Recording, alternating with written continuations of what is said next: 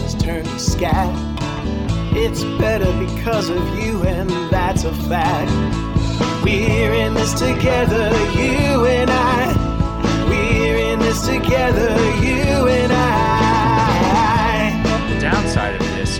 is I keep the basement much cooler than I keep the main level. So I've got a two Oh. two level unit. You enter in on the main level, and then I have this basement, which also has a door and windows to the outside because it's kind of carved into the side of a, a street. Oh, I have- okay. I have a backyard, and so I'm always upstairs. The kitchen and this second bedroom are downstairs where I am now, and now. I'm freaking cold down here because my electricity bill would be eight hundred dollars a month if I heated it down here as much as I do upstairs. So, so do you have the ability to heat the different levels at different amounts? I mean, is there a heater on each level? Do you have like baseboard heating, or what's what's the Yeah. situation? Yeah, so I have like cobbled together baseboard heating, so I don't even Okay. have like a thermostat. All of them have a little knob on them.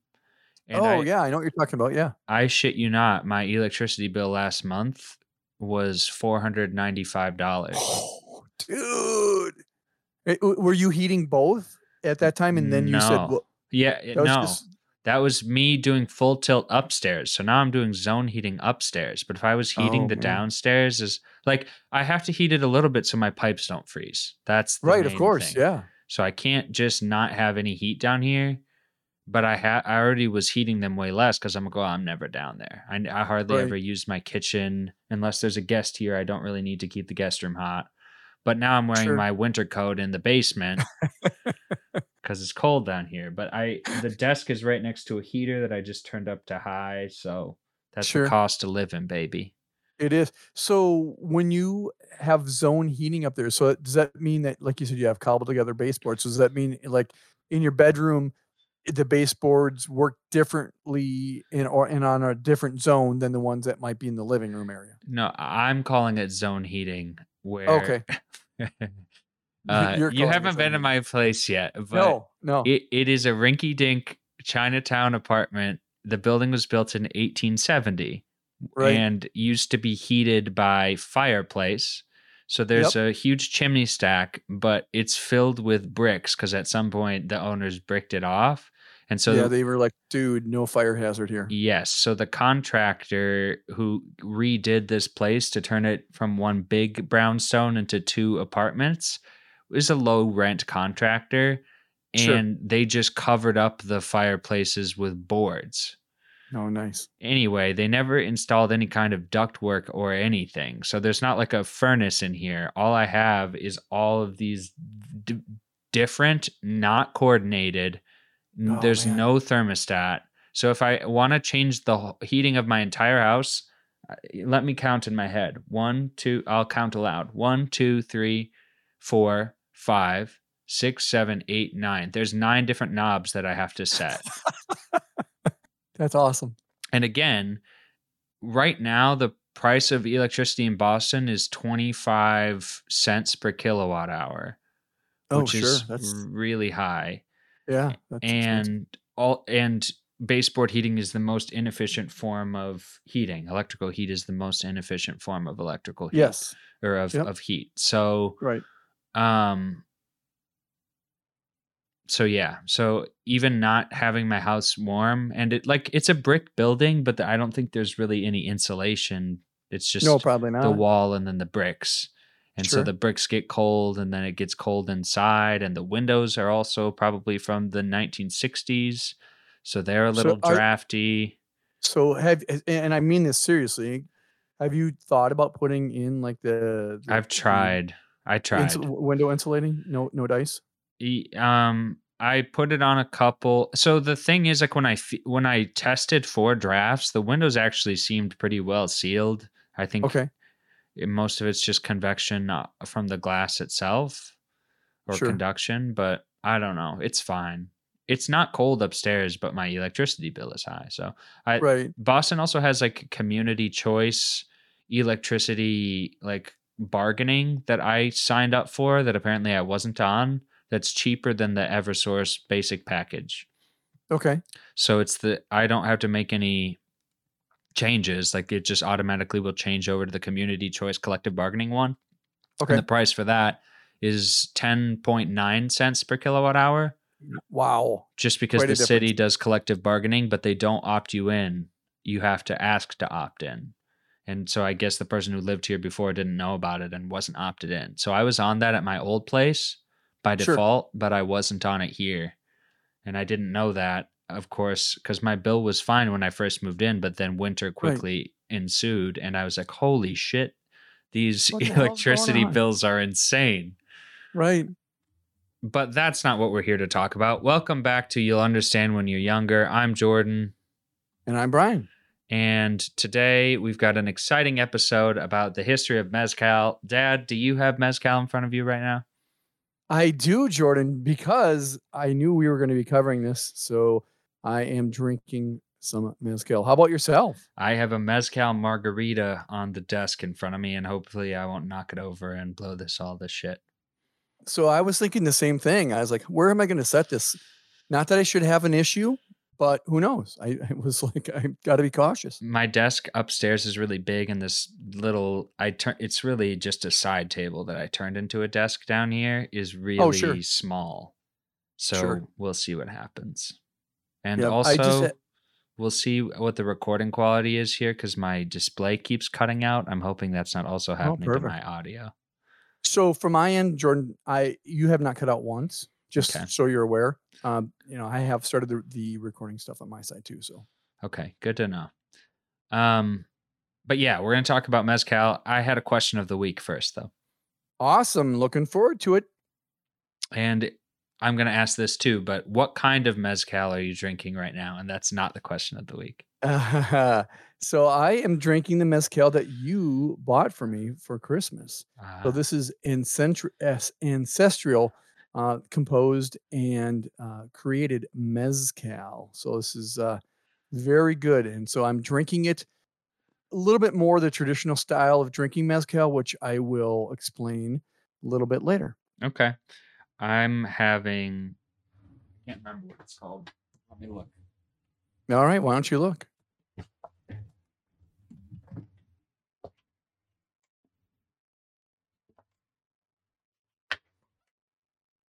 While you're looking, I can mention mine is called Codigo 1850. That is the brand that I have. It is very smooth.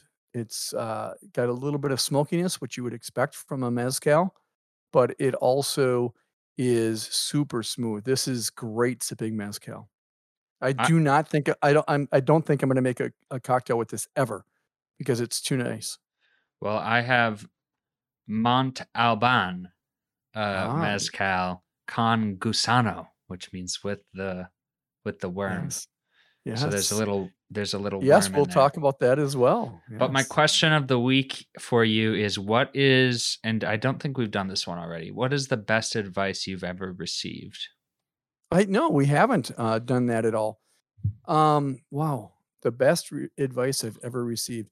That's a tough question because you know I, I've I've received a lot of good advice throughout the years. The problem is I don't always remember. Uh, yeah, you don't exactly take any of it. Yeah. Well, I'm not, I'm not sure if I don't take it. I probably incorporate it, but don't always remember that it was specifically given. Um, you know, this is going to be a little bit of a cop out, and I think that you would agree though that I live this way. Just be yourself, um, and not try to be so, something that somebody else wants you to be, or try to you know put yourself into somebody else's shoes. Uh, that doesn't mean that I don't change and and uh, morph a little bit when I'm around different people, but I tend to be myself, and I tend not to really care what people think of me.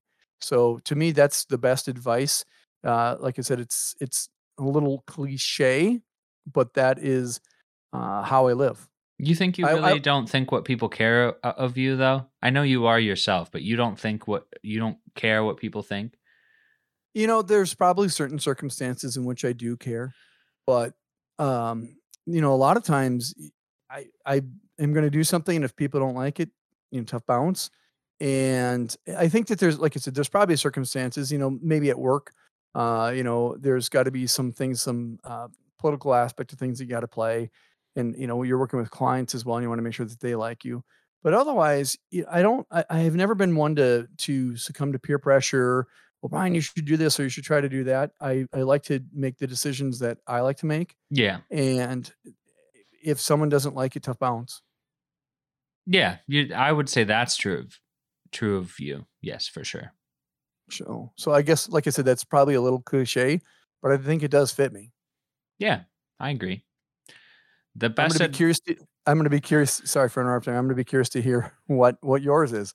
the best advice I ever received was actually not advice designed for me. I think it was div- advice you were giving to Taylor. I know what Taylor's answer would be. He would say that it's the be aware of your surroundings. Oh, sure. y- you said to us, and that is probably the second best advice I've ever received. All right. And like it definitely made me who I am now because I'm hyper aware and overthink everything. So that's probably your fault. Thanks. But the the top one was um you really only need and this isn't like deep, but it was just like true and really good advice that I used. You really only need two friends. That's what you said once. Yeah. You were Yeah. like, you don't really need like because there comes a time in everybody's life where they realize that they're maybe like a little isolated. I don't know. Like for some people, it doesn't hit until adulthood, but for me, it hit when I went to college and I was having like a hard time meeting people. And Right. Taylor had kind of gone through a similar thing where he had gone off to school and he's like, I don't really like any anybody that I've met here. I don't really know anybody here, and like this isn't Sure. great. And you said to him, Well, like you don't need to have a million friends. You really just need to have two good friends. And nobody had ever like said that out loud to me before. And that like makes a lot of sense because I think when you're a kid and you're in like middle school and high school, there's a ton of pressure like with who's popular and who's not.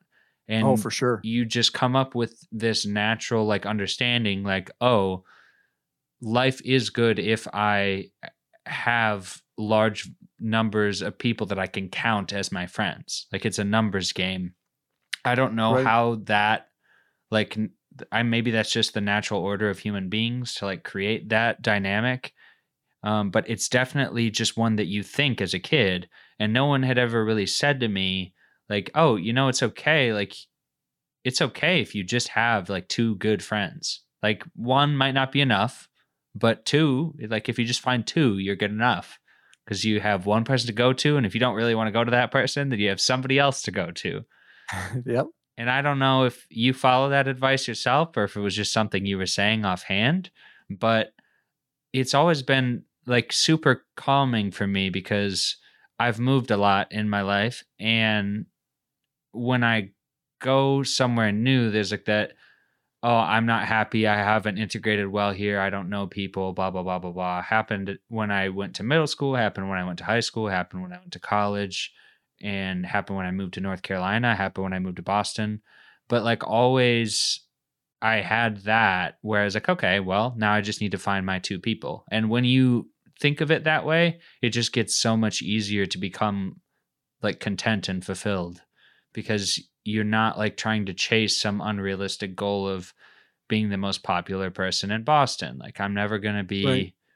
You know, Jayson Tatum. So, how about I just find two people who can be my friends and that's good and it, i don't know it's just really soothing advice I, I'm I'm glad that that hit home with you, Jordan. I I guess, uh, you know, I do kind of remember that, but to one thing that you mentioned there, do I live that way? I have a s- I I would say I have a lot of people that I would consider to be friends, but I have a very small circle of good friends.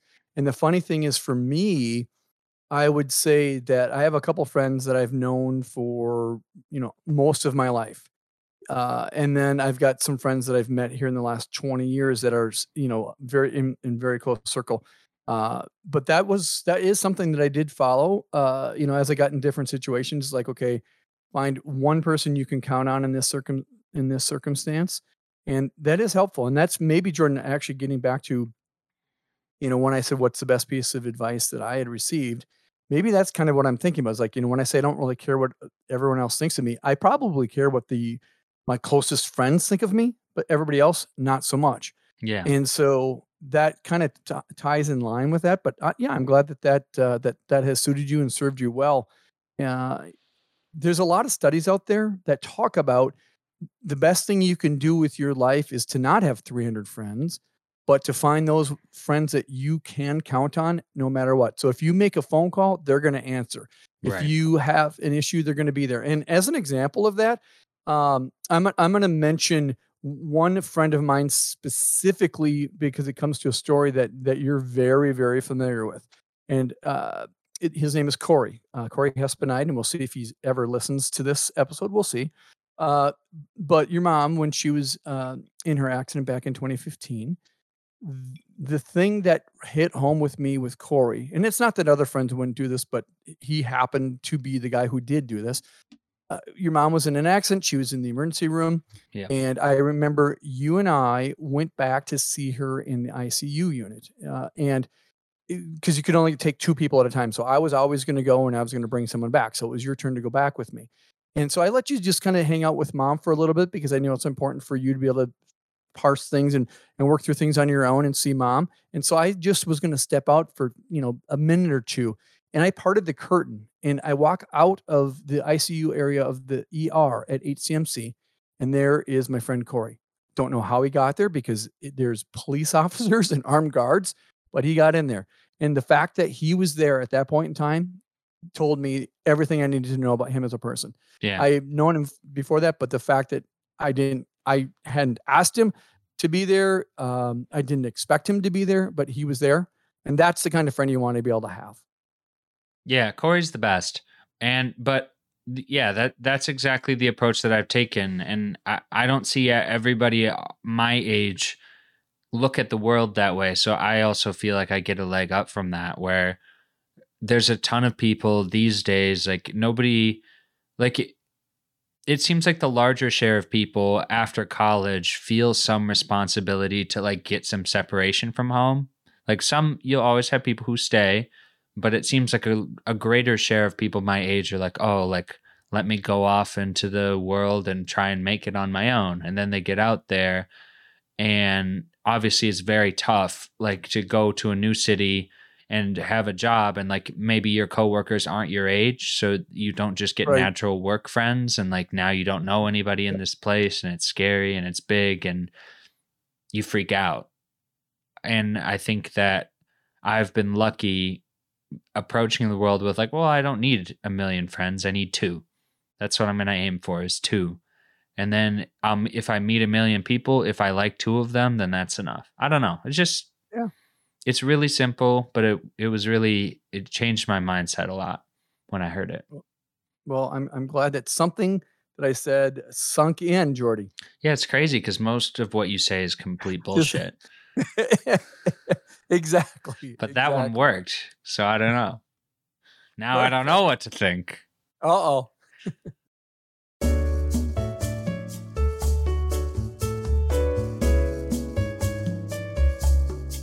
Speaking of you talking for a long time about a variety of things, I think we should hop into the feature story.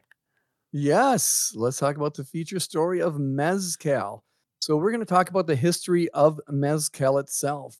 I've got a lot of different aspects of this that we're going to cover. And so, we'll kind of go through those. So, you know, one of the things that we can talk about when we talk about anything uh, like Mezcal or, or vodka or, or, or brandy or whatever you want, there's, there's a lot of different things you can know about all of this. We can't cover all of that stuff. This is too big of a topic for us Al- to cover. Alcohol is a big like snob thing. It is. It is. every every type of it has its own kind of snob.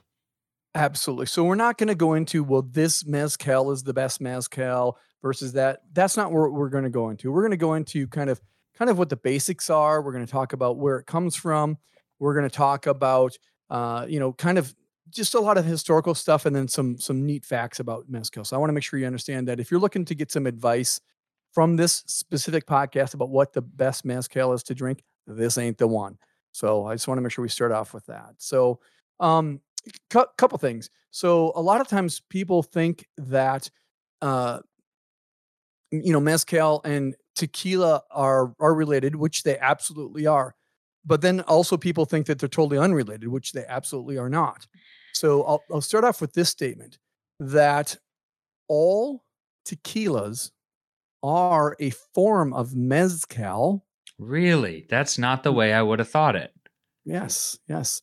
But all mezcals are not tequilas. So uh, my guess would have been the exact opposite. I would have thought So- that eh, because eh, eh, you'll tell me why, but I th- would have thought the exact opposite. No, that was what I would have thought too when I was starting to do this. In fact, actually, you know, what made me think about using this as a topic, frankly, Jordan, is the mezcal that I'm drinking. When you bought that, you and I have kind of been getting into mezcal a bit for the last, I would call it six to eight months. Uh, we've really kind of gotten a little bit more into it, kind of enjoying the flavors of it, different than tequila. Well, and when we went to Denver, that was the first time I'd ever had it. We went to Denver Right. for Yes. the two years ago, right? For Yes, the 2021, yeah. NBA playoffs because the Suns were Yep. in it, yes, and, and I had never even heard of it before. And we went to this margarita place. Do you remember what it's called? I don't. I don't, I don't, I wish I did. But they only serve you three drinks because they serve their margaritas so strong and they want to be responsible or whatever. So dad and I were already at our limit. eh, But the sweet workaround was this woman sitting next to us had also never had mezcal before. And so she just ordered it, like thinking, Ooh, I like orange, and a mezcal margarita has orange liqueur Yep. in it. So I'll have that. And she hated it because of its smoky taste. And dad Yep. was like, You know, don't throw that out, bartender. I'll drink it. And Yep. she was like, Yeah, okay, fine. It's already poured, whatever. And so she gave it to us, and you're like, "Oh, like, have you had mezcal before?" I was like, "No, I tried it, and it tasted like a campfire, but in a good way." Yeah, right. Yes. and I loved it. And since then, I've been kind of obsessed. But you're right; we really only got into it like on a clinical basis. The probably the last eight months, I'd say. Right, right. Absolutely, absolutely. So, um, like I said, not not all mezcals are tequilas, and and that was a, a surprise to, to me as well. Uh, so the the analogy that I've had people uh, share with me is that you can compare it to the way that Scotch and bourbon are both whiskeys, but they're not the same. Right? Does that make sense? You know, Yeah, had uh, E- except like I would say like I would think of tequila as the larger like whiskey, not as Sure. mezcal as the whiskey kind of thing. right, and, like and where I you could say it- scotch is whiskey, but not all whiskey is scotch, right. or all eh, squares So- are rectangles kind of thing. Yes, exactly. And I think that that most people would think of it the same way that you and I did until I was doing this research. Yeah. Uh, but yeah, uh, all tequilas are mezcals, but not all mezcals are tequilas. So here's here's what what kind of gives you that. Tequila is made from the blue agave plant specifically. So that's where it comes from. You have tequila, blue blue agave. So think of it that way. Um, that's where tequila comes from, and that's only where tequila comes from. Whereas mezcal can be made up from more than 30 different types of agave. And we'll talk about some of those different types a little bit later. But those, one of the types that Mezcal can be a part of is obviously blue agave. And so that's kind of where that falls into play, where the tequila is a Mezcal, but Mezcal is not necessarily a tequila. Okay, I have like a broader question about that, Yeah, where like yeah, the absolutely. tequila's blue agave, but it's not roasted. Versus all aren't all Right. mezcals roasted, or is that a misconception on my part? No, that's exactly right. So tequila is made by steaming the agave plant in an oven before distilling it into a copper pot. Now think of it that way. So it's steaming it in an oven and then it's going into a copper pot. Whereas mezcal is heated in earthen pits. And so this is where the ancestral aspect of things and this is why the tequila you gave me is is so unique because they're actually following the exact quote unquote recipe if you will that they did back in the day and we'll talk about where that came from as well but it's heated in earthen pits and then they just distill it in a clay container and because of the way that they do it that's what gives it a little bit more of that smoky earthy flavor Sure. versus being done in, in a copper pot which is more of a sterile type of an Yeah, environment if you think of it flavorless. way. Yeah, it doesn't Yeah. impose itself onto the drink. Exactly exactly so Okay. So a couple other things about te- tequila is that they're they're when you think about tequila and mezcal, they are made in very specific areas in Mexico. Okay, so there is so just like there is with various different other uh, alcohols, uh, Wine, there's- particularly, uh, champagne specifically, right? In, for France, and prosecco. yeah, yes, exactly. they're not considered truly tequila or truly mezcal unless they're made in certain areas of Mexico. And so uh, there's a couple areas in which there's overlap for mezcal and tequila. So tequila is mostly made in in uh, Jalisco is where a lot of people like if you go to the Jalisco area of Mexico, that's that's absolutely tequila country. Okay. Yeah, I've seen that Um, on uh, glasses on um, Yes, absolutely. bottles. Yep. And so there's a bunch, a few other states that are mentioned there, but that's like the main one. The other one to point out is, uh, and I'm gonna, I'm sorry, mispronounce this probably, but Guanajuato uh, is the one that has overlap between mezcal and tequila. In both of those Hmm. states or areas, that's where mezcal and tequila are both made. Uh, but mezcal is primarily found in Oaxaca. And so the other thing that's made in Oaxaca is which is also one of my favorite things in Mexico is mole. And so if you're not a if you haven't had mole, that's kind of the chocolatey, if you will, uh, flavored sauce that comes from there. So one of my favorite things is mole enchiladas. And so mezcal and mole from Oaxaca. Uh, so that's I've That's never had. where I've never had mole. I've heard that word before, but I never had it. It's it's uh, and maybe we'll talk about that at a different time because it's that's fairly complex as well. But I do mention uh, mole down a little bit later when we talk talk about making some cocktails. Okay. so cool. now, now now we understand that you know what, that there is a difference between tequila and mezcal. We can talk a little bit about uh, the origin of mezcal, like where did it come from, things like that. The first thing I wanted to start with is the name itself. You know, how did it get named mezcal versus something else? And there's a very specific reason for that. So uh, the uh, again, I'm I apologize if I'm mispronouncing this, but the Nahuatl uh, Mexicali uh, that's a group of indigenous people. Uh, a lot of times people will call them Aztecs. Uh, and there's the word, a couple words called metl and uh, ichali. Uh, and, and metl means maguey, and that's another synonymous word for agave. Sure. And ichali is means cooked. So it's basically cooked agave. And that's where that name comes from. So it's a combination of those words. Very words. descriptive. Yes. Yeah, exactly. And so really what happens is that it's the heart of that plant itself. So it's not just the leaves, but it's actually the heart of the agave plant that is used as part of that distillation when they do the, the cooking. I didn't know that either. I would have assumed that it was the leaves of the agave plant, like it is with That- a lot of other things.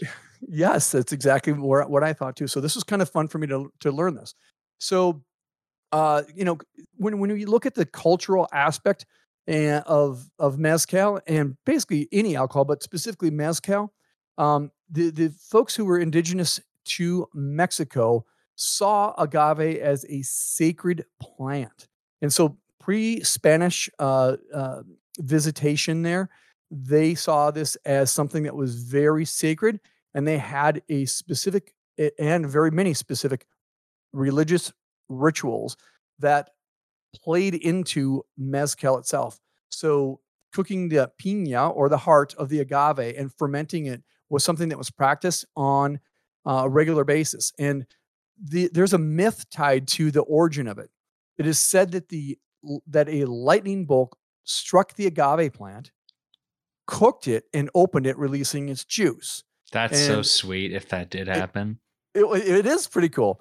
And so there's the term uh, that is used around mezcal is that that liquid is called the elixir of the gods because the gods are the ones who sent the lightning bolt to hit the agave plant to bless the peoples of Mexico with this elixir. Okay, so can I not to take you off track, but just pitch Yeah. you my idea for our Brian and Jordan's mezcal operation? So, so we're gonna have to move to Mexico, but yeah, Correct. Pitch it. We buy some land in Oaxaca, Yeah. whatever land we can find. Recently, scientists came up with a type of laser beacon whereby they can um, they can guide lightning to a specific point. So Oh wow. Yeah, so like it's like a lightning rod, like Benjamin Franklin invented, but they Yeah. shoot off ions from a laser and Okay. the the charge from the the electricity and the lightning bolt is attracted. So then you, like a lightning rod, can guide where you're going to have the lightning hit.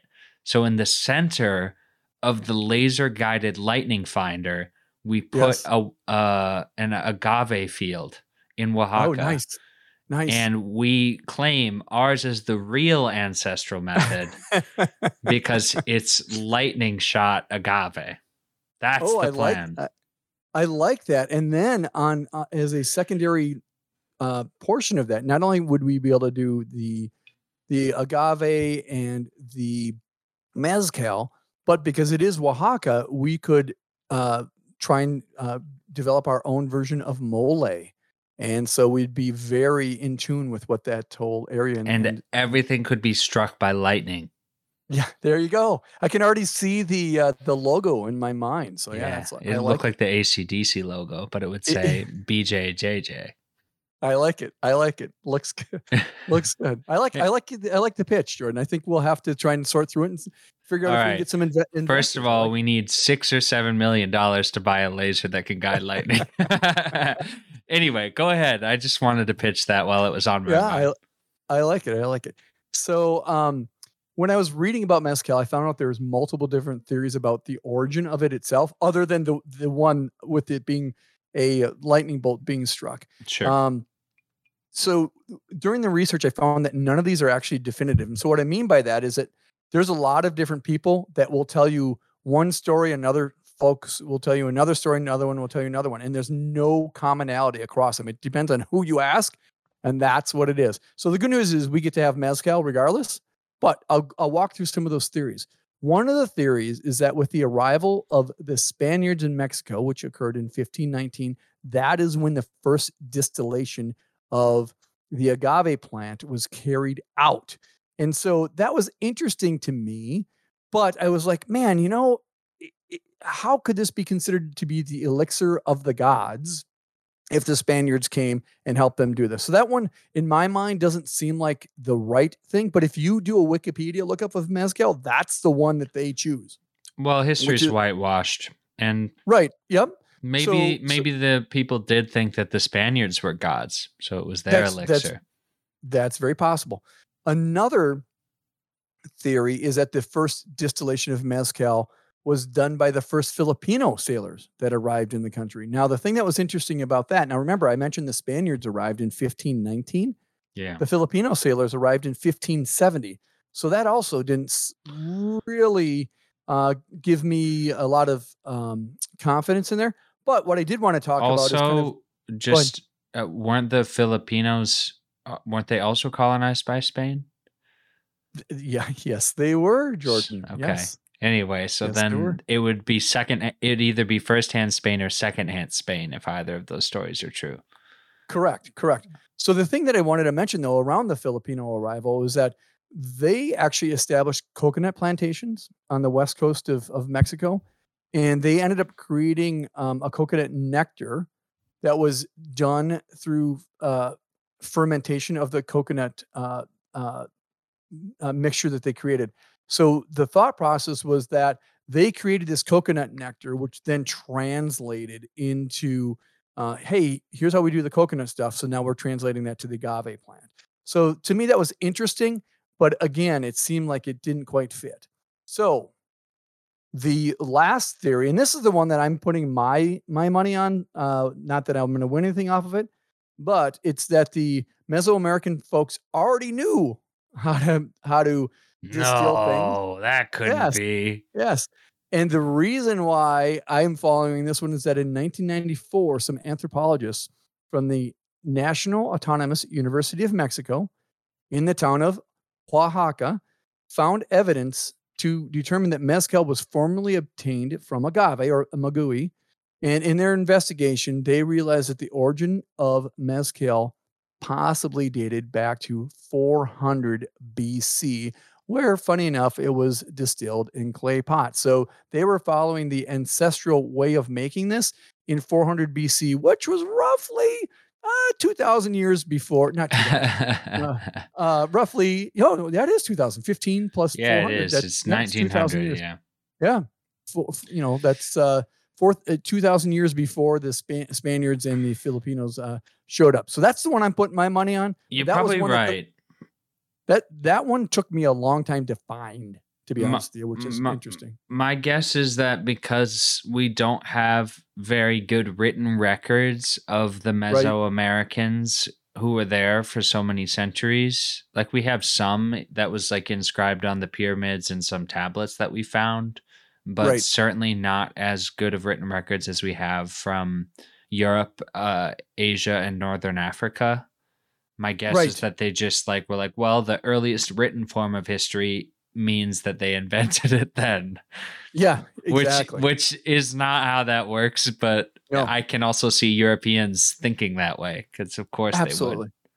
Absolutely absolutely. So anyways those are the the various theories of mezcal. So what i thought we'd move into is kind of the history of mezcal and the maguey slash agave plant and so we talked about previously that tequila was produced from blue agave which by the way uh, we happen to have a blue agave plant in our cactus garden in our backyard. So in theory in theory we could make tequila uh, out of it. yeah. There you, you, go. should do But- it. Yeah. uh, it, our blue agave is not large enough for number one, and there's a couple other aspects that need to occur with our blue agave for it to be made. sure But it, it, it made me go, wow, that's kind of cool that we that we have the plant that that you can make tequila out of. So that was kind of slick.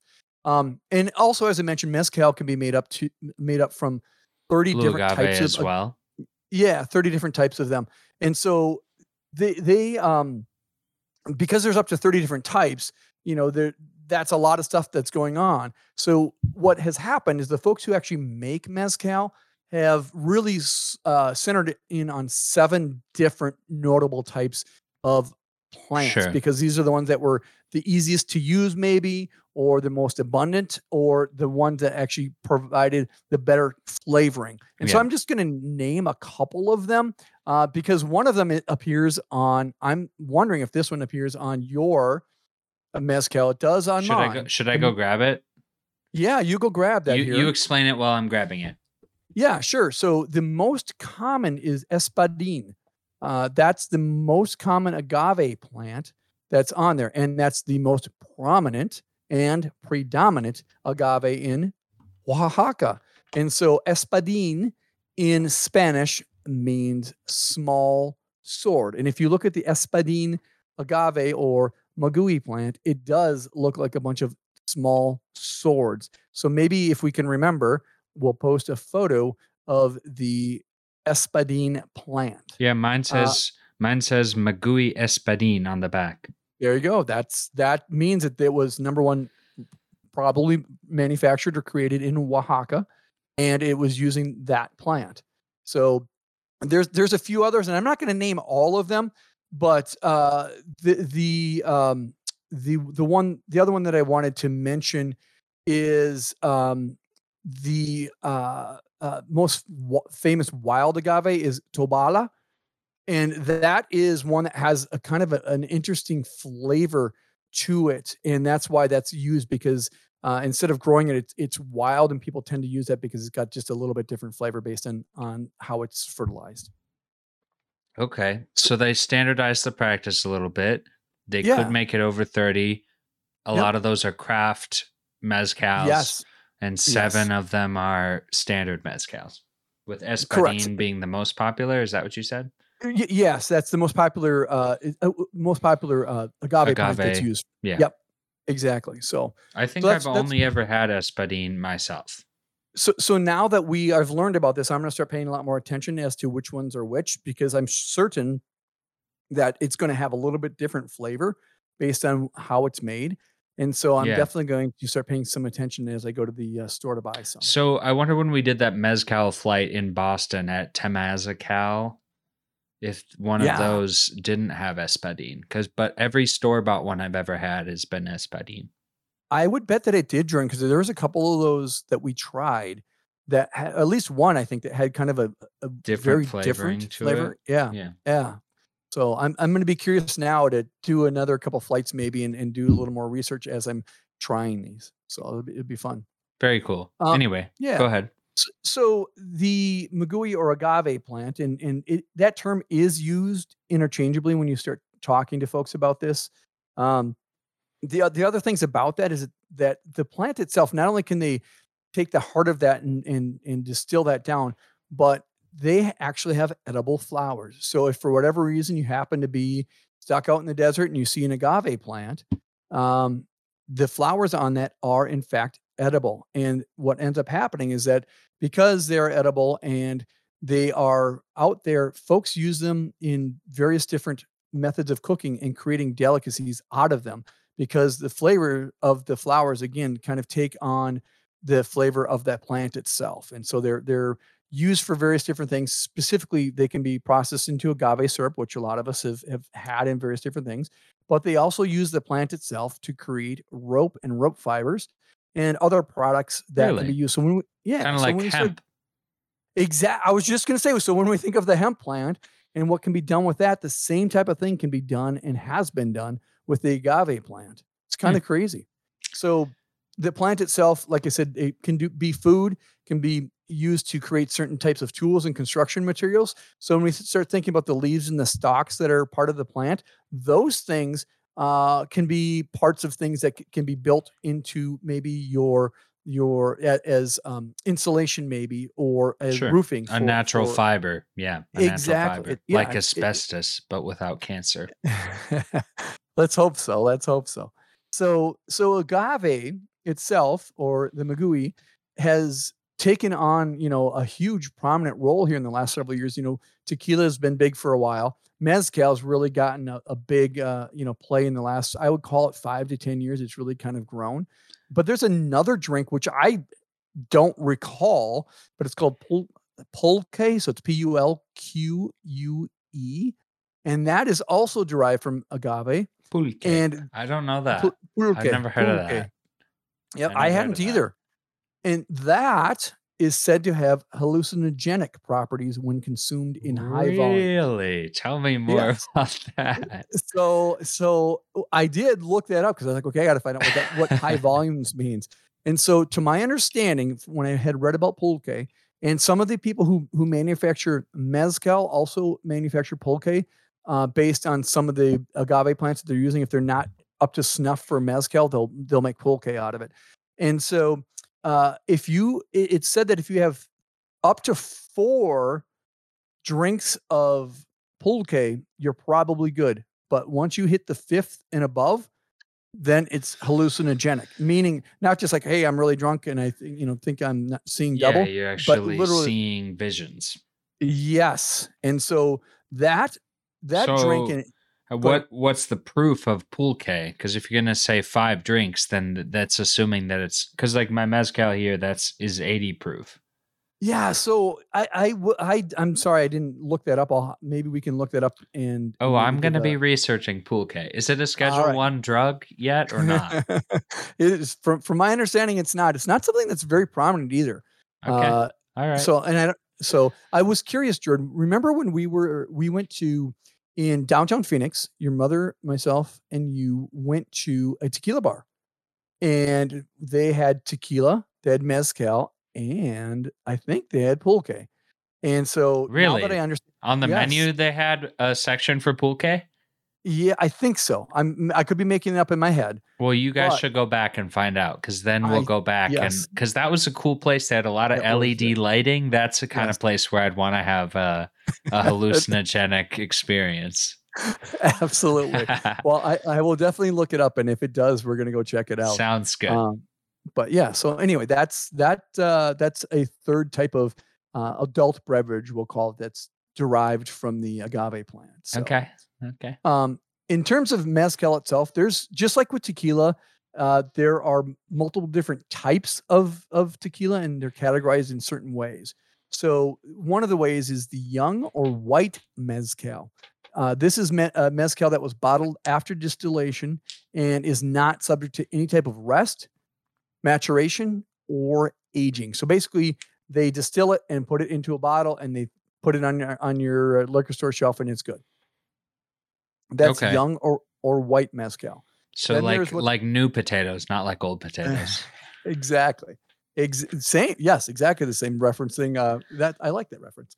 Uh, so then there's mezcal rested or rested mezcal, and that's one that has been um, uh, held in wooden containers between two and 12 months. So that doesn't seem like very long, but what ends up happening, just like when they're when they're when you're aging wine or aging bourbon, it takes on some of that wooden flavoring and, and puts that into that. And so having it even in there for as little as two months can help change the the flavor because it that. absorbs. Yeah, it absorbs whatever the container it's in, kind of thing. Ex- exactly. The key to this is that they they do have that in a stable uh, temperature and hu- and humidity. Humidity so that- controlled. yeah.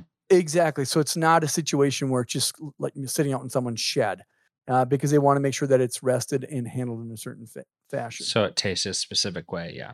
Exactly. The third type of mezcal is aged mezcal, and you can assume that yes, indeed, that's aged for more than twelve months. Also, in wooden containers, and also humidity and temperature controlled. And lastly, the last type of mezcal is mezcal that was matured in glass. So this means that instead of it being stored in some type of a wooden container, it's contained in glass containers for more than 12 months. Now that's underground, so it's a little bit different in a space that's got stable conditions of darkness so that it doesn't affect the flavoring. As you well know that if you throw something out in the sun, it's going to affect the flavor because it's going to get heated up and cooled down a certain way. Uh, it's got different, you know, temperature and humidity controls. Um, but it's also, this is crazy, for it to be certified as this type of mezcal, the glass container is larger than five liters and less than 20 liters. How does that not- make any difference? I, How does I the don't, volume of the container make a difference? So that's a great question, and unfortunately, that was not something I was able to find. But that's the only way that they'll certify it. So, so if you only had a four liter container, boom, not certified. Doesn't count. That's Doesn't count. Exactly. That So, shouldn't make a difference because it's all the same liquid in there, so it doesn't shouldn't matter. I would agree with you, but uh, that was something that I was not able to to find out, and I'll maybe have to do a little bit more research, and, Okay. and we can come up with an answer down the road with that. So, All right, it's fine. I'll take your lack of answer as an answer. All right, sounds good. Um, okay, so how do we drink mezcal? So to me, when I think of mezcal, and just similar to the way that you were introduced to mezcal, uh, a lot of times people think of it as a mezcal margarita or a mezcal old fashioned, but that's not the traditional way that mezcal is is uh, consumed. Interesting, because I only drink mezcal margaritas. Well, if you had the mezcal that you bought me, you would not drink it as a cocktail. It's too good. Right, I Um, would. It would be a sipping. Yeah, Exactly. I and never buy anything like that though. Well, ex- except for gifts, which I do appreciate. Yeah, well, you're Um, a sipper. I'm not a sipper. I'm a drinker. well, traditionally, it is sipped with a slice of orange okay. and some worm salt on the side. Yeah, so I it's not- I have sal de gusano in my mezcal margarita Yes. right now. Yes, exactly. I bought it. Exact- I went out of my way to buy it off of Amazon. exactly. So if you were to go to a mezcal bar, it's typically served neat and it's served in what's called a veladoras small glass votive, which funny enough, that is what I'm drinking mine out of. Um, Really? It does not, yes. Huh. Mine does not mine does not have the distinctive cross on the base like most do, or it in a uh, clay bowl. So think about that way. That so I, I would love to go to a mezcal bar that served it in a veladoras The authentic way. Yeah. or in a clay bowl. Which Can you imagine that? That would be insane. Maybe that bar Yes. in Phoenix does it that way.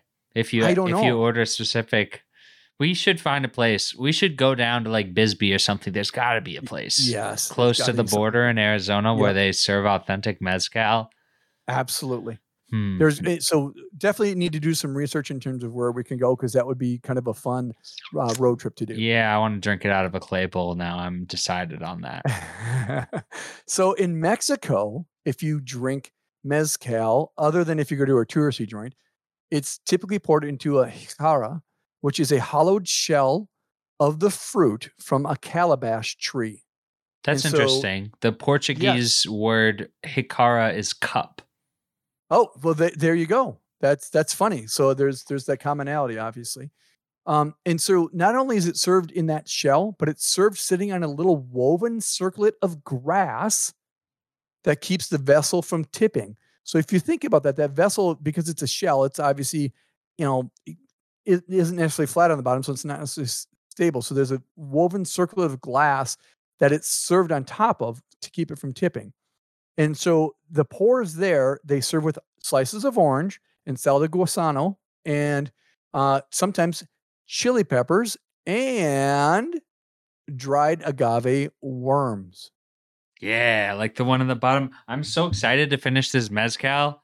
I've never had one with a worm in it before, but in my one of my favorite movies, Urban Cowboy, yes. right after the convict gets done beating the the protagonist of the movie, yes. um, in a kind of domestic violence thing, he pounds an entire bottle of mezcal, and I thought that was really impressive. I wasn't impressed by the the domestic violence, but and then at the end he pat when he pounds it he gets the worm in his mouth and he puts it in between his teeth and it's this really scary shot of him with it in his teeth and i was like i want to do that but without beating women but i can't i also can't pound an entire what is no. this thing of mezcal it doesn't even say how many liters it is oh it's 750 milliliters i can't pound that so I'm just doing the cocktails, but I'm gonna put the worm between my teeth like he does in Urban Cowboy.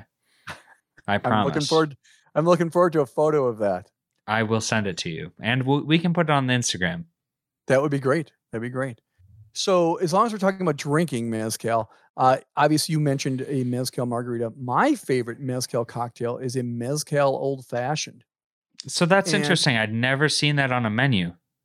I so down here, down here, it's all over the place. In fact, I had one last night, knowing we were going to talk about mezcal today. I had a mezcal old fashioned last night. Last sure. night we went to we went to a restaurant, a New Mexican restaurant, not not new type of Mexican restaurant, but in New Mexico, like the state, New Mexico. And on there they had a mezcal old fashioned, and I absolutely had it. Now, the thing that I found out about this is that the mezcal old fashioned did not originate in New Mexico, Arizona, Texas, or even Mexico. The Mezcal Old Fashioned was invented in New York City. Get a rope. At least it wasn't Ohio, you know? Exactly. So, anyway, uh, the person who invented it uh, brought it back down to to Mexico, and, and it, it is seen in bars there as well as it is all over here in the Southwest. So I thought I'd give, you know, maybe a little bit of uh, the recipe of of what it is. So agave nectar is a piece of that. So instead of using simple syrup, which is what you would use in a regular old fashioned, it's agave nectar. And so it, that's part of that. Bitters, which is in in an old fashioned typically. Yeah. However, however, what happens is the people who want to make this and have it be a little bit more Oaxacan in flavor, is that they will use mole or chocolate flavored instead of versus, Angostura bitters. Yes, instead of the, the traditional bitters, correct. And so uh, that made me go, hmm, I think I'm gonna have to next time I go to the store, I'm gonna see if I can find some mole or chocolate bitters so I can make this. Um, and then obviously uh, mezcal is a component of that, and then tequila. Tequila also goes into a Oaxacan old fashioned. Why? because tequila is mezcal. And so you're combining two different types of mezcal in here. Now, the traditional, the traditional way of making the Oaxacan old fashioned is that you use one and a half ounces of tequila and one half ounce of mezcal. However, the way that that I have seen it and the way that I've had it at restaurants are that they actually flip that and make it one and a half ounces of mezcal and a half ounce of tequila to give yeah. it a little bit more of that smoky flavor. That's so, how I would make it if I were making it at home. Because I like mezcal. I, I don't really yeah. like tequila all that much, but I love the flavor profile of a mezcal. Right. And then obviously the last garnish that's on here is is an orange peel. So this is very much like a regular old fashioned, but with a with a twist, if you will. So that is absolutely my f- favorite uh, mezcal drink. Like I said, all over the place down here in Phoenix, and and Arizona they have this, and so I've had it lots of different places. The one I had last night was was phenomenal. It was very very good. They definitely had chocolate bitters. It wasn't mole because it didn't have that complex flavor to it, but they definitely had chocolate bitters in there. So that was good. I think Um, the Latin population in Boston is like 0.1 percent, if I had to guess. So so so I don't know if I can find that here, but that does sound good, and I would try that with the mole bitters. But first, I should probably try mole. Yes, you should. You should. So the, uh, I would assume that there's going to be some good places up there you can get some mole because I mean you do have a diverse background in in Boston and people who've traveled to Mexico obviously Ah. to, to to to do some uh, some uh, cooking. So well, yeah. I'll look into it, but let's not say Boston's diverse. All right. We'll we'll say that it's not then. All right. So so th- that's kind of how you drink it. So the other thing I thought I'd talk about here were other uses of mezcal and customs around mezcal. So in Oaxaca, it is believed that mezcal cures scares. And I was like, when I when I was reading about that, I'm like, what the heck does that even mean? Scares. And so scares. S C A R E S.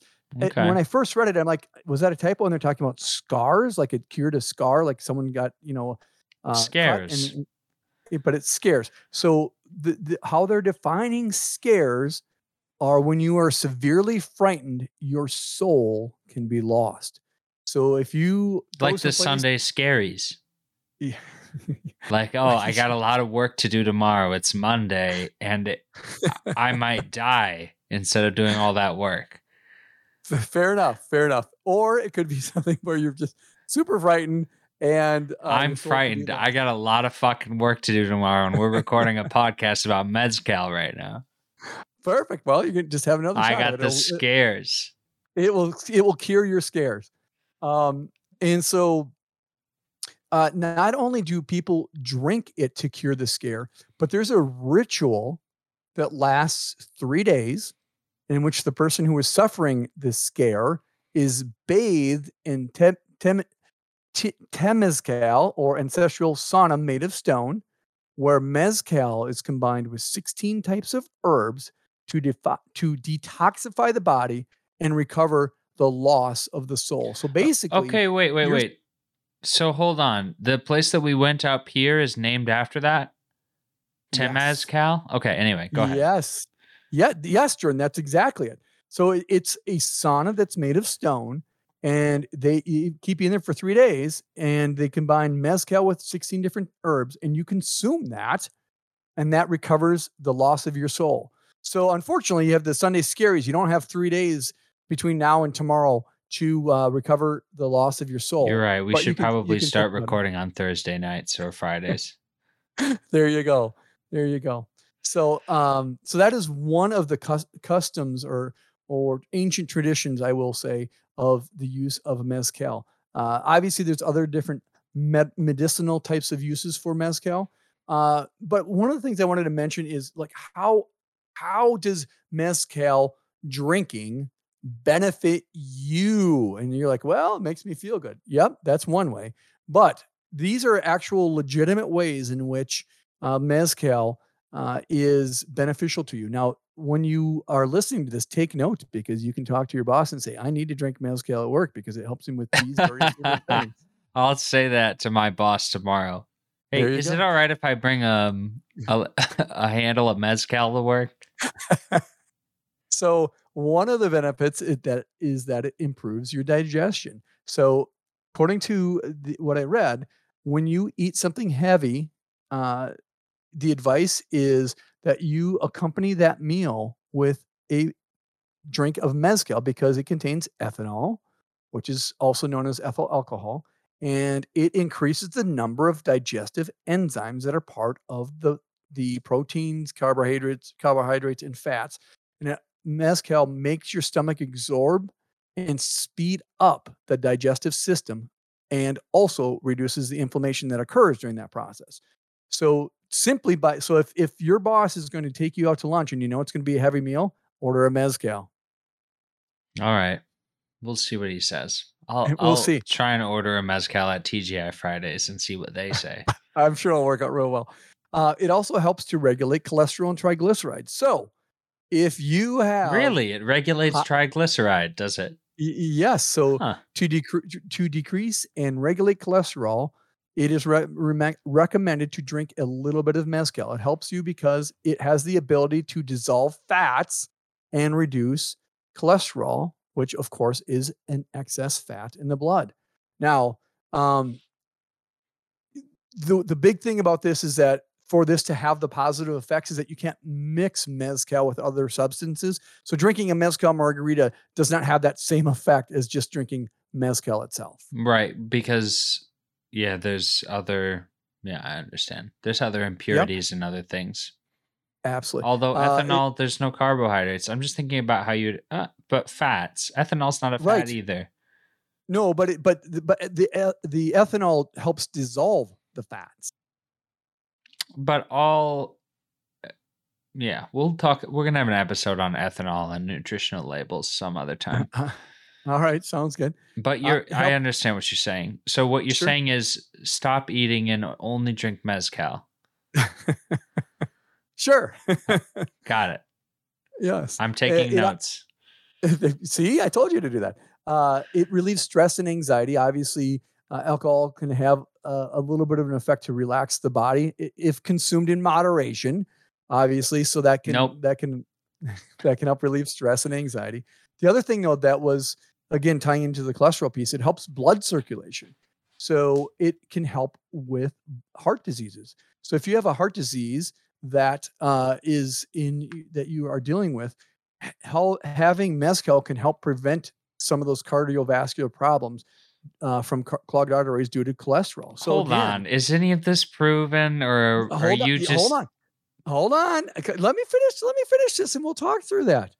Um, also, a- another benefit of mezcal is that because it has the ability to have different flavors and colors and textures, you have the ability to uh, uh, have a flavor profile that that allows you to fit within whatever cooking you're having. So if you want to cook with mezcal, you can do that, and based on what the flavors and profiles of that are, it can help enhance your food. So cooking with mezcal, just like you could with tequila.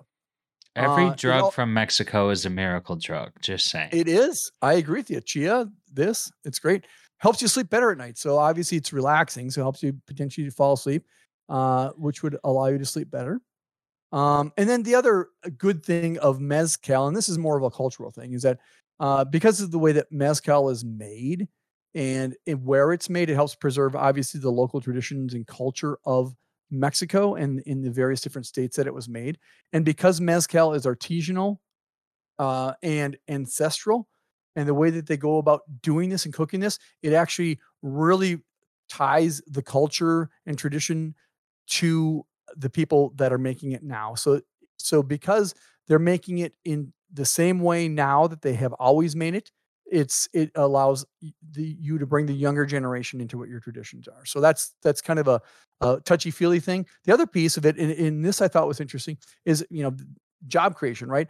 Because this is the official drink of Mexico, not tequila, but mezcal is the official drink of Mexico.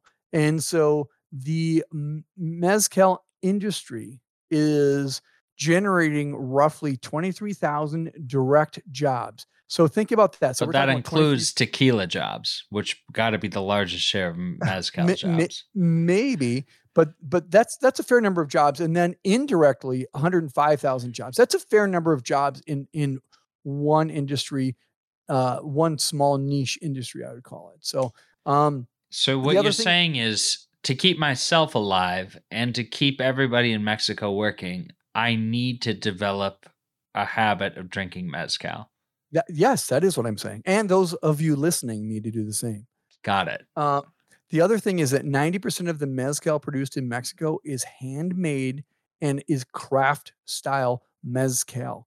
So the folks who are making this are actually making it in their own homes or haciendas uh, to create this distilled alcohol. So think about that. If we're by consuming this, we're keeping the individual individual grassroots families in funds That's so. I say we need to drink more mezcal. What do you think of that?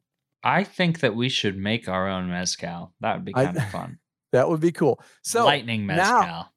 lightning mezcal exactly so now now to answer your question from about uh, three minutes ago a study from the university of florida found, okay. that, ta- found right. that taking daily shots of mezcal helps reduce the levels of triglycerides glucose and cholesterol in the blood But it's well fucking f- University of Florida. Of course they're taking I'm mezcal just- shots.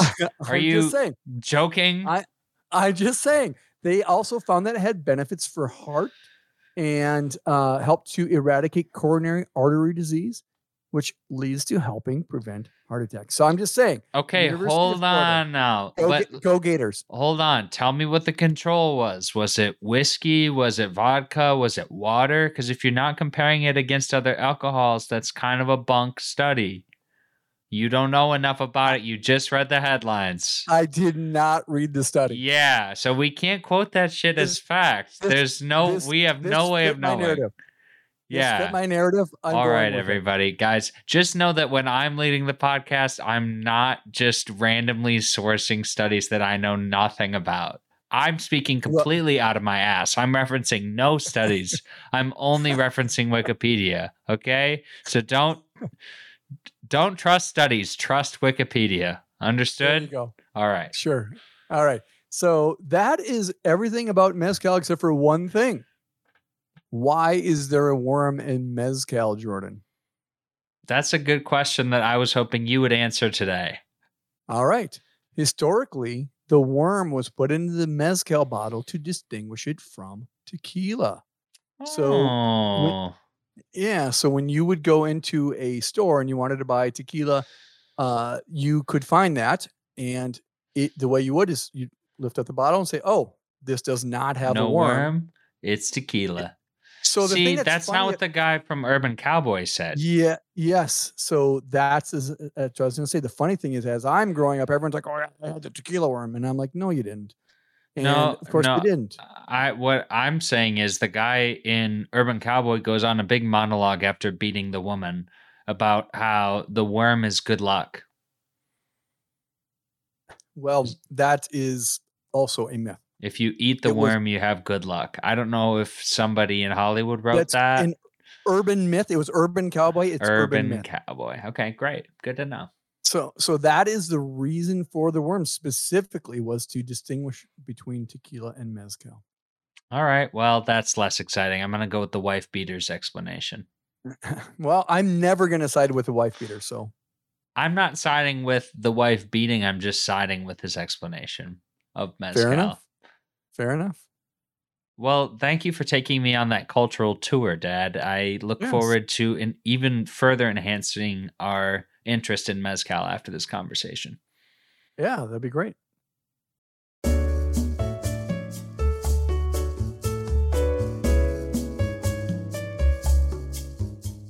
All right, this week in media, what do you got, Dad? So this week in media, I have one of the things that I do every year, obviously, is read a certain number of books. And so on my list this year, I added the Sherlock Holmes books. And so there's a number of them. There's some that are full books, and then there's some that are categorized as stories. And so I am currently in the midst of reading uh, all of the Sherlock Holmes books for this year.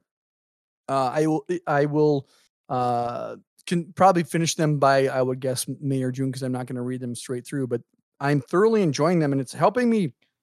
I, I've I've been a fan of Sherlock Holmes, but not like a mega fan of Sherlock Holmes. In fact, Sure. when we were when we were in London, we uh, were fairly close to 221B Baker Street, and we didn't go there because I wasn't a huge fan, and I don't even know if you even had known of Sherlock Holmes at that point, and if you did, if, if you even cared. But the thing that's been interesting to me is I'm also watching uh, some of the movies and a couple TV shows about Sherlock Holmes, and it's been fun for me to see how they're drawing some of those things that they have in the movies From the TV original shows books from the original, yeah, original books by It's- it's Arthur been Conan awesome. Doyle. Yes, Sir Arthur Arthur Conan. Sir Arthur So, Conan, Conan Doyle. Coin, coining, coining. I've had mezcal tonight. Excuse me. Exactly. Yes. So absolutely. So they they're awesome. I love the books. He's he's he's a very good writer. I I would I'm gonna have to check out other books that he's written outside of the Sherlock Holmes ones. Obviously, he's done multitudes of them, and I'm gonna have to go back and and go and find those and and and read them. But th- that's what I had about this week in media is that I'm going through the Sherlock Holmes novels and stories. So Nice. yeah. Well, how about your how about yourself, man? I'm late to the game given the time of year, but I've been watching the newest season of Yellowstone, which is Nice created by Taylor Sheridan, who I Yes. know uh, as David Hale from Sons of Anarchy, but Yes. also a maker of one of my favorite country westerns, Hell or High Water, and of course the Oh creator yes. of Yellowstone, and then um, 1876 and No, 1923. eight, eight, eight, 1883. 1883 doesn't matter 1776 1883 1923 whatever Sure. um it's good it's i don't think it's as good as the other seasons but i think it's good still i liked So i liked seasons two and three best so far Sure. So I would agree with you. I I thought that season five was not as good as the other ones uh, for a, a multitude of reasons. Uh, I, and in fact, we're only halfway through season five right now because the other half will come out in June of 2023. Uh, don't I don't I'm not finding it quite as appealing. There are aspects of it that I really do like, but it's not nearly as good. I don't think. I think that that maybe Taylor has got himself spread a little too thin because he's not only doing 1883, 1923, and Yellowstone. 1886 also- excuse you Yes, 1886 or 1894. Uh, he's also uh, writing the uh, initial stages of the Four Sixes uh, spinoff that he's going to be doing, Right. and and the Mayor of Easttown, which stars Jeremy Renner. yeah And so that first season was snowplow released. accident Yep. The the first season was released probably about eight months ago, and the second season was literally released last week. And so no it wasn't eight months ago that was while i was still in school The first season yeah of of Mayor of Easttown yeah eight months ago. Yeah. I don't think it was eight months ago. Okay, whatever. Maybe Um, it was, but I was in North Carolina at least when it came out. Yeah. So anyway, uh, the second season just was released for that as well. So I'm thinking that he was uh spread a little thin because he there's no co-writers when you start when you, when you look at the credits it's taylor sheridan so i'm wondering if he got himself spread a little thin and his writing for season five was not as snappy as Uh, yeah, I just felt like they spent a lot of time on the um spoiler alert everybody. The John Dutton and that that environmentalist girl yes like a weird l- left versus right like oh just showing that the left is dumb which like whatever like you can have your opinions on that but that's not like it it's wasn't that's not the storyline of the show like or at Right. least i don't think it should be like they were wasting too much time on that character and i didn't think she brought a lot to the table or really did anything. There was like no character arc there. So then why did she get so much screen time? I will tell uh, you. Why? Piper Perabo is a very good friend of taylor sheridan and is married to one of his best friends Okay. So, but then they should have done more. Like, they should have devoted more of the actual, like, plot building to their relationship versus just having her get a lot of screen time, but not actually having a lot to do with the story kind of thing. right Because he's, she was kind of he's on this whole governor's mission, right? And, like, that Yep. should be the main emphasis. But then, like, when you just attach her to it, but she's not really doing anything except learning how stupid she is or not learning how stupid she is, then Right. it's like, okay, what's the point of all this? Yeah, I, I agree with you. Um, I think they just were hoping to have another name, quote unquote, name in the show. Uh, I know you, made But it's already just one of the biggest shows on TV. it, like I- it everybody It- I know who has heard of it, so I don't know. Yeah, I, I think though that that they're trying to spice things up by having another name. Like I said, as as the years go on, they're trying to make sure that people keep coming back for it. And she's very famous for for a few different shows and and and movies. So I think that that maybe was oh, oh I like Piper, so I'm gonna I'm gonna. That's fine. They could have used her and they could have used that character. I'm just saying he didn't write the plot around that character. He just wrote screen time to that character without there being a lot of plot.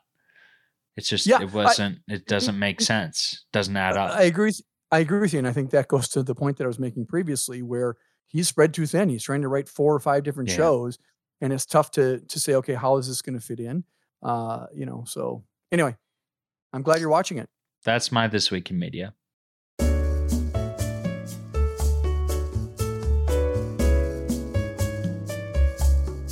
All right, Jordan, have you heard of the term umarell? No, I have no And idea what you're talking sure- about. Yeah, I'm not sure if I'm pronouncing that correctly. I'll spell it for you. It's U M A R E L L, Umarell. And this is a man of retirement age who spends their time watching construction sites, especially roadworks, stereotypically with hands clasped behind their back and offering unwanted advice to the workers. So it's Now, like a back street drive or back seat driver, but at a construction site. Yes. And not only is that the term for it, but this is a real job. So in the city of Riccione, uh, in southeast Bologna, they have allocated 11,000 euro budget to pay a wage to Umarell to oversee work sites in the city. So this is not only someone who's a backseat constructionist, as you will. He stands there with his hands clasped behind his back, watches it happen, and reports back and gets paid for this. I thought that was incredible. And I'm like, how do I get that job? Yeah, you should get that as a retirement job when you retire in like 25, 30 years. Exactly. So one other side note on that is that um, there is a uh, smartphone app that is called Umarells that was released to track the ongoing roadworks and construction sites in and around Bologna. And the fast food chain Burger King, which is your favorite, also hired several Umarells as part of their social media marketing campaign to increase its presence in the country. So this is a big thing in Bologna. That's I had funny. never heard of this before. Yeah, I'd never heard of this before. I thought it was crazy. that is funny. Yeah. So that was kind of a neat piece of trivia, I thought. Um, I'll and have to look so- into that. That might be Right, a so- podcast worthy job. so so uh one of the things that they reference are the see also aspects on the Wikipedia page. And here's the see also things that they have armchair general, back seat driver, Dutch uncle, and a few other ones. Uh, Robert. All right, we're gonna have. Well, don't explain any of them. We're gonna have I a won't. podcast on this. Sounds great. Awesome. So, what did you learn this week, Jordy? Uh, I learned about the Great Molasses Flood of Boston, which was Oh, a disaster that occurred January 15th of 1919 in the historic North End, which is the Italian neighborhood of Boston. yeah. Uh, apparently, there was a molasses making company there, and a a storage tank that was filled with 2.3 million gallons of molasses, oh weighing no! 12,000 tons, burst, Wow. And the wave of molasses rushed through the streets at an estimated 35 miles per hour, No, no way. killing 21 people. What? who drowned in molasses and injuring be a a horrible way 100, 150 people. That'd be probably the slowest death. I'm- oh, and we're laughing about it, but that would just be awful. Imagine in 1919, you're looking for some good Italian food. You hate Yep. Italians because you're you're an Englishman, but you like Sure. their food. Sure. And so as you're spitting on the local workers, yeah. you look ahead of you, you put uh, your monocle in your eye, and you go, Gosh damn it, Johnny, what's that? And all of a sudden, you're swallowing a mouth and nose full of molasses moving at 35 miles an hour, Oh my gosh. which is like the speed of a horse, right? Yes, In 1919, or a Yeah. car in 1919, because I'm guessing Yeah. they weren't going 60 miles an hour yet. No, no. And you're fucking dead. Yeah. and then the world just moves on. You were imbued in molasses. Like imagine the cleanup crew for that. I can't. I can't. That's insane, right? That's insane. They've got their hoses out. They're spraying stuff up. Another dead body, Johnny. I have Oh my God. no idea why that isn't a part of the Freedom Trail. like they should be talking about this more. Like you're already up there for Paul Revere's house and Paul Revere's church and Paul Revere's whatever the fuck. Why is nobody talking about the Great Molasses Flood of 1919? So, how did you find out about it? I'm curious. I follow a page called Only in Boston, and every day they Oh, share yes. three facts about the city of Boston. And on January Sure. 15th, they said 104 years ago today, the Great Molasses Flood killed 21 people. And I was like, what? What? And I looked it up, and sure enough, the Great Molasses Flood killed 21 people and 150 were injured in the North End in 1919. And it's like the world just kept turning. So, How does the world keep turning after something like that? That's like It's- 9 11 on steroids. I would say it turns very slowly after molasses is Good one, coming. Dad. It depends on how hot the earth is. These days, it move a little quicker. Yes. So I'm curious, Jordan.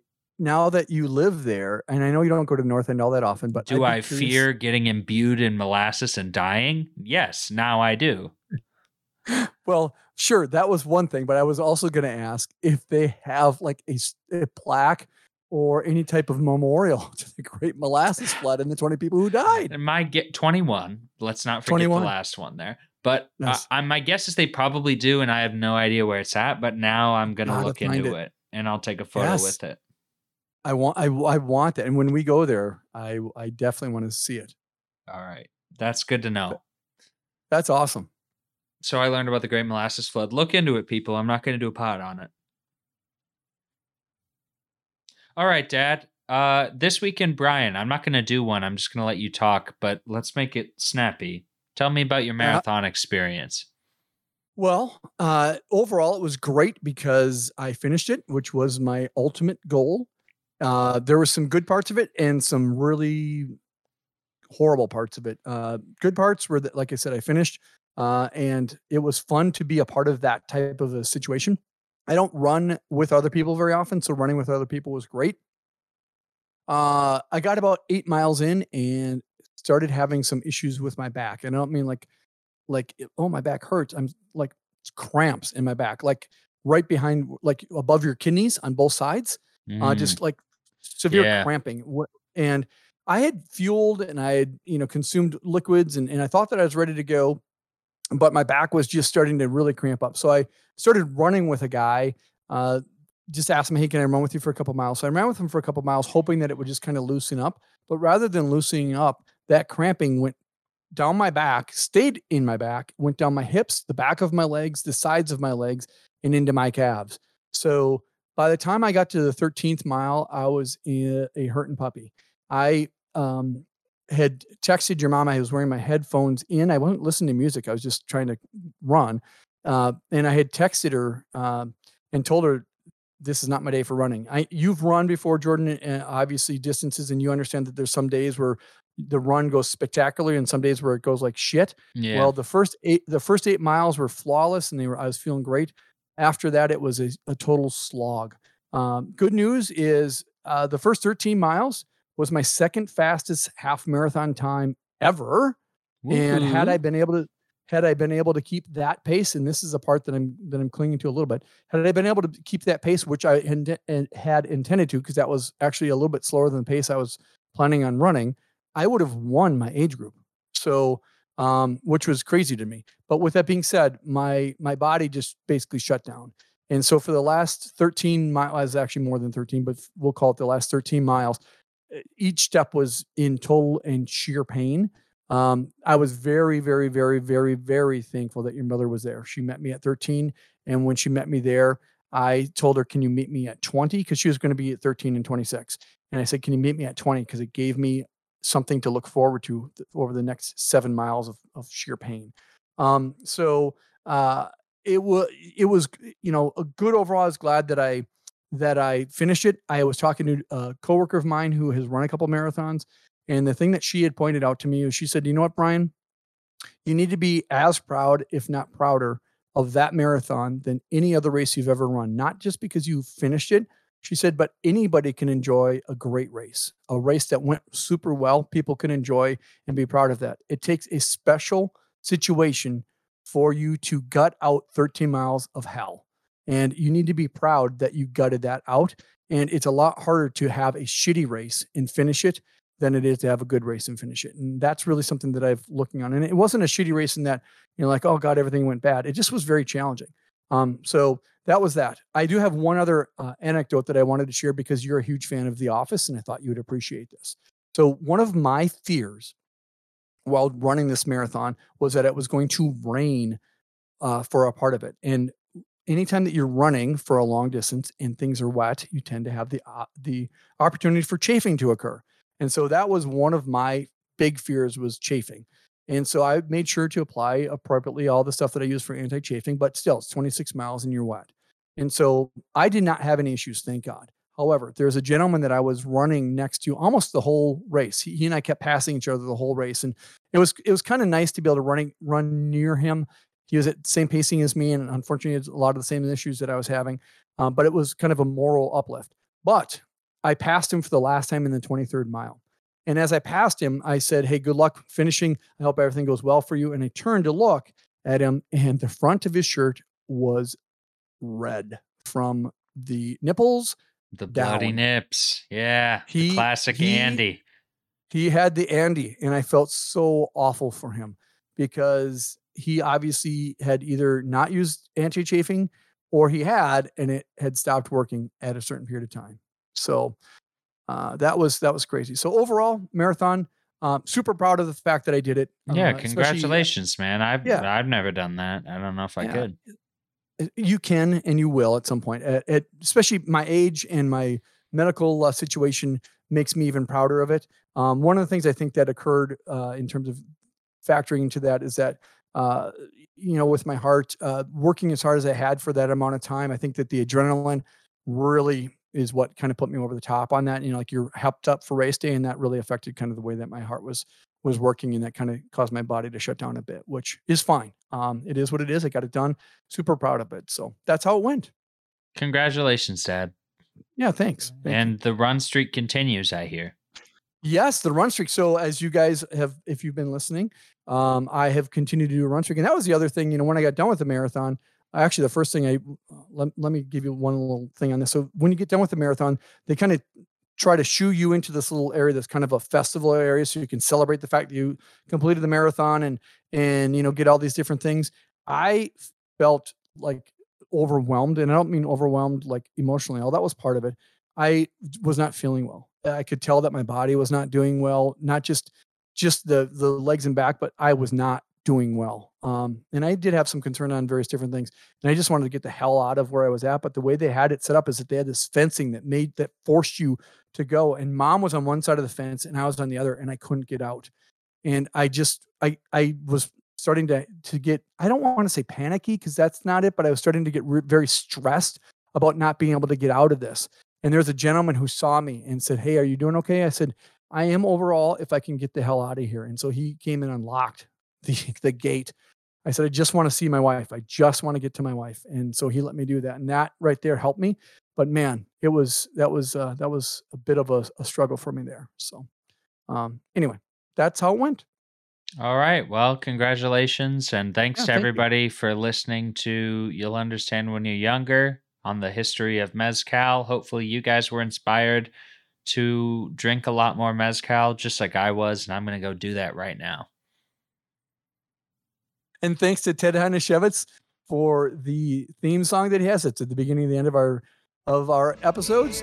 You can find Ted You anywhere.